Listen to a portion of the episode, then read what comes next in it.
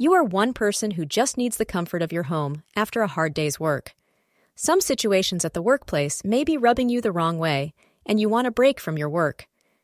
The moon in Aries today may just be egging you on to go ahead with taking some time off from work. You work hard, Taurus, for your material comforts. It is time you take a short break to sit back and enjoy them. Once rested, you will be back on your feet in no time with a positive outlook at situations. Wearing black color today will prove lucky for you. The time between 3 p.m. and 4 p.m. is auspicious for undertaking any new task.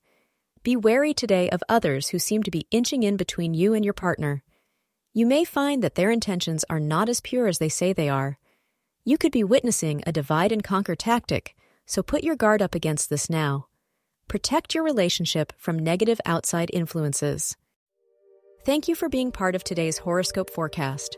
Your feedback is important for us to improve and provide better insights.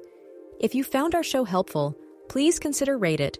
Your support helps us to continue creating valuable content.